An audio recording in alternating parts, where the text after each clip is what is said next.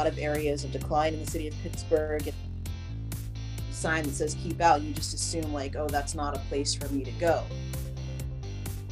A lot of the greenways have essentially become dumping grounds. Hello, hello, hello. Here we are, journeying through health and wellness. My name is Dr. Elizabeth Horansky Beck. I am so excited on behalf of the Turtle Creek Watershed and Airshed Communities Plus here in southwestern Pennsylvania to be interviewing today Tiffany Taulton. She is one amazing lady. I've known Tiffany for many years. We've crossed paths so many times at many different um, environmental events all around Pittsburgh. You see, Pittsburgh, Pennsylvania, has been an epicenter of the regenerative revolution in greenness, giving back more to the environment than we take. Imagine that. Tiffany Taulton is an adjunct professor at the Bayer School of Natural and Environmental Sciences Center for Environmental Research and Education. And if you thought that was a mouthful, get a load of this. She has a master's in public policy and management from the Heinz College of Carnegie Mellon University. And her BS undergrad degree is in international relations in the Latin American region from Georgetown University.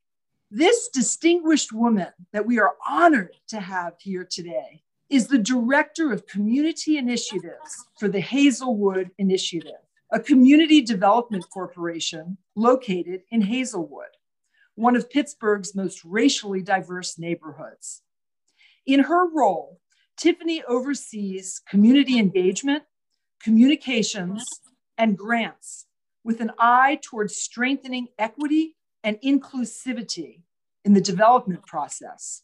Prior to working at the Hazelwood Initiative, Tiffany evaluated national clean energy strategies for the Environmental Defense Fund in New York worked for the Pittsburgh Department of City Planning, where she authored the food chapter of the Pittsburgh Climate Action Plan 2.0. And I remember crossing paths with Tiffany when she was working on that. What a masterful piece that I, I'm ready to review at this point, because as you know, or maybe you don't know if you've never listened to this podcast, I am very, very interested in food and the relationship between what we eat and what the heck that has to do with climate change. Tiffany spent four years working for the Department of Public Information at the United Nations headquarters in New York City. She also has four years of healthcare experience working in hospitals as a Spanish interpreter, doula, and medical biller. Ah, I'm losing my breath. I'm on, this is so amazing. Her passion for environmental justice started during her time as an undergraduate student at Georgetown University when she learned about the droughts in Haiti caused by severe deforestation resulting from a need for cooking fuel. Editorial comment time. Imagine if the people in Haiti ate raw food all the time. okay, just, just planting seeds, people. I can't resist. Tiffany's interest was again stirred in the wake of the Hurricane Katrina disaster when hundreds of thousands of Black people were displaced from their homes, some relocating to as far away as New York City, where she lived at the time. Finally, following the destruction of New York City by Superstorm Sandy, she took the Earth activist training in permaculture design by Starhawk and returned to her family home in Pittsburgh to dedicate her life to helping vulnerable communities prepare for climate change. Over the last seven years, Tiffany has been an active member of the Black Permaculture Network, volunteered with the Black Urban Farmers and Gardeners, Co op of Pittsburgh, the acronym for that is BUGS, trained in organic farming in Mississippi under Ben Burkett, 2014 James Beard awardee, and former president of the National Family Farm Coalition, led two trips of the CMU that's Carnegie Mellon University, for those of you who aren't locals here to Southwestern PA, in Puerto Rico's student group that she founded at Carnegie Mellon University to assist in community led climate resistant recovery efforts in Puerto Rico following Hurricane Maria, and most recently, taken the training for creating eco districts. And that eco district training, we're going to talk about a little bit. Tiffany brings an eye to diversity and cross cultural understanding in all that she does, thanks to her unique upbringing. A childhood spent as a Navy brat in Puerto Rico, combined with high school and college exchange programs in Costa Rica, and an early professional career as an English teacher in Taiwan and France, have led her to spend more than 10 years of her life living outside of the mainland US. She has visited over 20 countries and territories so far in the Americas, Europe, and Asia, and looks forward to traveling once the pandemic has ended. Tiffany, I feel like I am a hurricane reading your biography. Welcome, welcome. Thank you. How are you doing on this bright sunny day in southwestern Pennsylvania? I'm good. I'm good. I'm glad to be on the show and talking with you today. Okay, so I know that you have been in this position that you're in for I'm not sure how long. So could you tell us something about how long have you been serving in the position in Hazelwood that you have? And tell us something about it. Yeah, so it's actually a, a, new position. Hazelwood Initiative is a community development organization that was started about 22 years ago.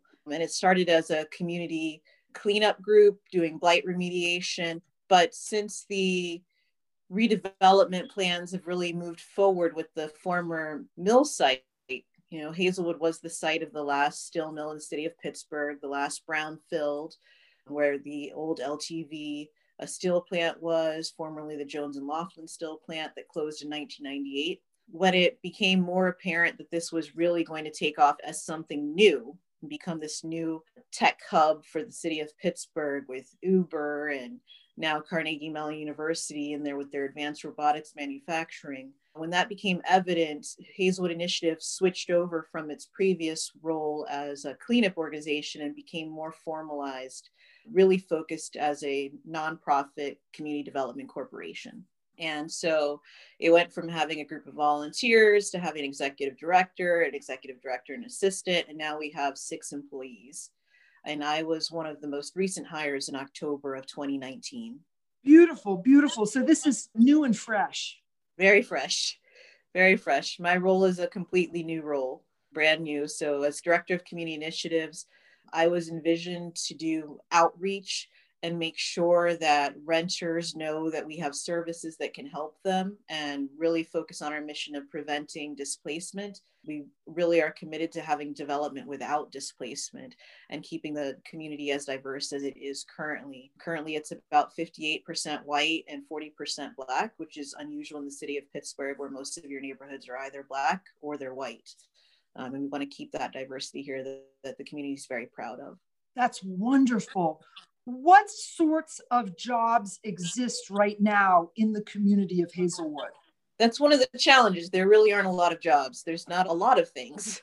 Um, you know, as many former steel mills towns, we lost a lot of businesses, we lost a lot of jobs when the steel mill closed. We had a population of about 13,000 at the height of the steel mill, and it's about 5,000 today. So when you have that sort of drastic population drop, that's what, you know, that leads to you having all of your schools closed down, like Hazelwood did, having all of your movie theaters closed down, losing your grocery store. So a lot of things have left the community, and there are very few uh, jobs in the community. We have, you know, a couple of uh, fast food places. We have a soul food restaurant. The library just reopened not too long ago. So it, it's really a neighborhood that's on the precipice of a comeback, and we're here to support the community through that it sounds like a golden opportunity to redevelop this community in a way that it is a model regenerative community where the residents, I'm just brainstorming now, imagine the residents being educated through your efforts your meaning your yourself and the employees the six employees to reimagine so that, for example, in the springtime, which is coming upon us very soon, we're here today. Today it's March 2nd, 2021. Imagine if somebody on your staff were to figure out how to this spring harvest the shoots of some of the exotic invasives the kudzu or the, um, I don't know, all kinds of things, and have a, a massive socially distanced stir fry so that not only could some of the exotic invasives be dissuaded from being there, but that the community could be fed through a collaboration with, you know, 412 Food Rescue, with Phipps and others. So, are there initiatives now going on being discussed and implemented where there's an interweaving between the community of Hazelwood and these sorts of ideas, something that's completely different than anybody has ever thought about. So that as Hazelwood is rising through your efforts, it really rises to be a demonstration project for the whole rest of Southwestern Pennsylvania and for the world. That's a really interesting question. I don't know that we're doing anything necessarily new in community development, but we're definitely trying to bring the best ideas about sustainable community development to the forefront.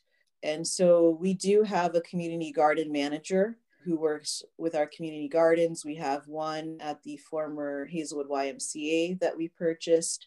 And so I think it has 18 garden beds that's very much in demand. There's there was actually a waiting list last year so that people can grow their own food. And we have another garden in the neighborhood called Everybody's Garden that some of you may know Jim McHugh that he's worked on for years. That was a formerly a vacant lot. And then there's we all know Jim McHugh if we've been in this arena. Jim McHugh is, is the angel of Hazelwood, right? he is a very dear man. Yes, and he works hard. He works hard on on you know making sure the biology is there for people. And then we also have a garden in Glen Hazel that we're trying to work in more concert with the residents on that side of the neighborhood. Our organization works with the residents of Greater Hazelwood, which comprises the communities of Hazelwood and Glen Hazel. And then beyond that, what I'm really looking for is to take advantage of the greenway that we have. It's something that's very unique to our geography when you look at most communities like ours that have our demographics of being you know extremely low income our average median income here is about $24000 for a household. Uh, the average in the city of pittsburgh is 83000 for a family of four or at least 56000 for a one person and we're at 24000 with most of our renters 55% of them earning less than $15000 a year. So when you look at a low income community a minority you know a racially you know diverse community like ours with a high african american population a former still area you know industrial what you normally have is sidewalks and tall apartment buildings and that's about it. Hazelwood is very unique in the sense that it still has a lot of townhomes row houses in addition to the apartments. Actually there aren't that many apartment buildings and it has a greenway. It has the largest greenway in the city of Pittsburgh, 183 acres of woods. And this is something that was the result of, you know, basically the decline, a lot of areas of decline in the city of Pittsburgh in the 80s. The city really just uh, let them be taken back by nature, and trees have grown up since, and community groups known as Greenway Stewards took responsibility for those greenways but without a clear legal structure of what they were permitted to do or the resources to do it, a lot of the greenways have essentially become dumping grounds. So they are the sites where former housing stock was located, and you might find cement and stairs that go nowhere in them and also trash that you know contractors from other parts of the city that don't want to pay the fees will just dump them in these you know underinvested communities and in these greenways. They'll just dump their trash and dump their building materials construction materials there. And so it can become a site that many community members you know it's overgrown with you know so-called invasive weeds and, and vines that are tearing down the, the trees that do exist. And then community members don't feel comfortable. They feel it's dangerous. They feel not welcome, especially here in Hazelwood, where all of the entrances to the Greenway actually say don't enter or keep out. And so, why is that? Is that because because of the dumping that's been going on? The signs are there really for the cars. You don't want cars driving through the area, but a lot of people don't realize that they can walk through it. You just you see a fence or you know a jersey barrier and a sign that says keep out and you just assume like oh that's not a place for me to go but it's actually wanna, a place for you to go okay i want to pause here for a second because i want to brainstorm with you on that. Um, and the reason is i've been thinking about that sort of thing for a couple of years now but especially it's come into my awareness during this past year. And the reason is i haven't been going anywhere. This is my home studio right? My home Zoom studio, where I have the opportunity for Zoom fatigue. And I've been walking up and down our block. And at the end of our block is an entrance to some woods. We have about 25 houses on our block. And I've, I've become intimate with those woods. And I have noticed that in about the first part of the trail, there's a whole bunch of what I call detritus. In air quotes, if you're listening to this and not seeing it, also known as yard, and listen to my vocabulary here waste. What is that? It's leaves, it's grass, it's clippings from over sculptured shrubs. So there are many people on my block out here in Monroeville that hire gardeners. And those gardeners are so unaware of the value of what's called yard waste that they go to the end of our block and they dump there. And so when I've been taking my walks over this past year, those piles of disregard, and I'm not talking about tires, I'm not talking about junk, I'm talking about what turns into gold that is unknown. And so, what we've been brainstorming, the collective we, myself and I, and, I, and my husband and our daughters, if they'll listen to me, is the idea of what kind of signage can we put there that is not intimidating, that is not antagonizing, but that will welcome people to add to a creative compost pile so, what I've come to, and I need your input and your thinking on this because it's not necessarily anything you or anybody anywhere has ever thought of. How do we go about turning this paradigm of keep out into welcome here? You are welcome here. And this is what I've come to. I don't know if you're familiar, Tiffany, with the transition town movement from peak oil to resilience, but I was one of four people who, over a decade ago, brought that movement to Pittsburgh with three other gentlemen. And that movement was all about creating community. And literally two days ago, I was thinking about that while I was in the shower, which is where a lot of my brainstorming comes in. And I've thought of this before, but I think now is the time for all of us to start to have transition town communities on the block, no matter where we live. It's time right now to start gathering our neighbors in community. And the first thing on our agenda when I do that, and as I'm speaking it out loud, I'm being recorded now, I better act on it, right? We're going to address this particular issue because the first thing we need to do is educate the people, in my case, on our block about what the heck is going on with what they're paying people for. Number one, the value of the greens and the browns that can turn into compost. And the people in my block can afford a beautiful compost pile at the end of our block that then the landscapers can turn around and use.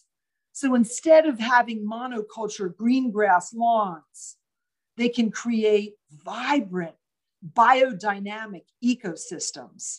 So, right here, right now, Tiffany, I would like you to plant some seeds with us and have some ideas, thinking out loud about how you could engage your staff to become involved with this transition town initiative through the lens of reimagining watersheds and the marriage of the Turtle Creek watershed and airshed communities plus and it's a trick. You're included honey because it's an airshed and we all share the airshed. And the plus that plus includes everybody we've had our first live event over a year ago at the braddock public library the next one was at the forest hills borough building tiffany i want you to talk about now how we can cross pollinate our initiatives using this project of Keep Out to Welcome Here campaign. Yeah, well, I mean, our conditions are a bit different in Hazelwood in the sense that it's not so much a, a grass clippings composting situation. It really is a tires and concrete dumping in the forest situation. But in terms of making it more welcoming and really talking about our airshed, you know, Hazelwood, as I mentioned before, is a former steel community. And even though the steel mill is gone, we still have a lot of air quality issues. We have a highway essentially running down our business district, Second Avenue. A lot of cars, diesel trucks are coming through. Uh, we have a recycling plant. You know that's going to cause you know trash from you know other places to come through, and particularly in trucks that are also diesel powered in many cases. We have train tracks going behind people's homes on the river edge, uh, also diesel powered. So there are still many air quality issues. Many of our residents suffer from, you know, hypertension, diabetes, and asthma. We have a special Duquesne study here to help our, our, our children because the asthma rates are so significant here. And so one of the reasons that I'm very interested in the Greenway, again, is to take advantage of this resource that we have in our community that many communities that look like ours do not have. We have 183 acres of woods in what, you know, previously might have been housing and now are trees that are 40 or 50 years old.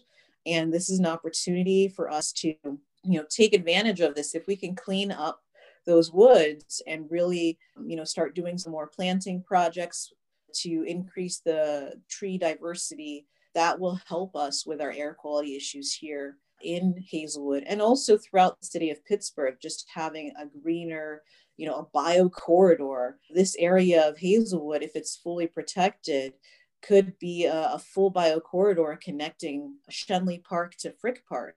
And so the, the possibilities there are just amazing for what it could do for the city in terms of air quality, in terms of species, biodiversity for both animals and plants, in terms of community health. One of the things that we've learned during COVID is that it is really important for every community, regardless of its economic status, to have access to green space within 10 minute walking distance. And that's why the Trust for Public Lands recently granted us a $50,000 grant working with the city's 1PH program for climate change, looking at the role of trees in climate mitigation and the importance of having a 10 minute walkable green space for every community um, so that we can improve our greenway, get some of this dumping action out of it, get the signs improved so that people know that they're welcome to explore the greenway, hike the greenway, getting more trees in there and better trails so that it is safe and people do feel welcome to get out of their houses, get some vitamin D, get some sunshine, do the forest bathing, clear their mental health because a lot of people are stressed, whether it's from poverty, um, violence, or just the pandemic itself and the number of people who have lost lives. And we do know that in communities of color and low income communities, they are more affected by COVID. They are essential workers that are getting exposed. They are without the health care that protects them. And this is one way to protect the health of our community is to get them in the woods, get them walking, get them in the sun. And what we're doing at Hazelwood Initiative is we are actually having walks regularly uh, we started with having a walk just about every week in the month of February. And we're starting again in March. We'll have another walk this March 6th. We'll have a kids hike. We're partnering with Venture Outdoors on March, I think, 27th, whatever that last uh, Saturday is. And we'll be giving them little explorer kits to go outside. So we really want to get people out there and make them feel comfortable by showing them the Greenway, which many of them may not have been into in the last 40 years. So just showing them you are welcome, you can come in, let's plant some trees together and create that community spirit. And let's you know make peace with the animals that live there as well because having those trees there is going to help us with our stormwater runoff and also our asthma um, situation with our children. And i do hope that throughout this process we will be able to develop a new economy based on this forest. You know that it can be a green economy that we can train our youth to do natural sciences, to do water ecology, to do soil samples, to learn about the trees, that we can train our youth and our people to do natural photography, you know, bird watching, forestry, and even tourism in terms of outdoor recreation. And so we are working with the Pittsburgh Parks Conservancy and Venture Outdoors and the Pittsburgh Marathon, you know.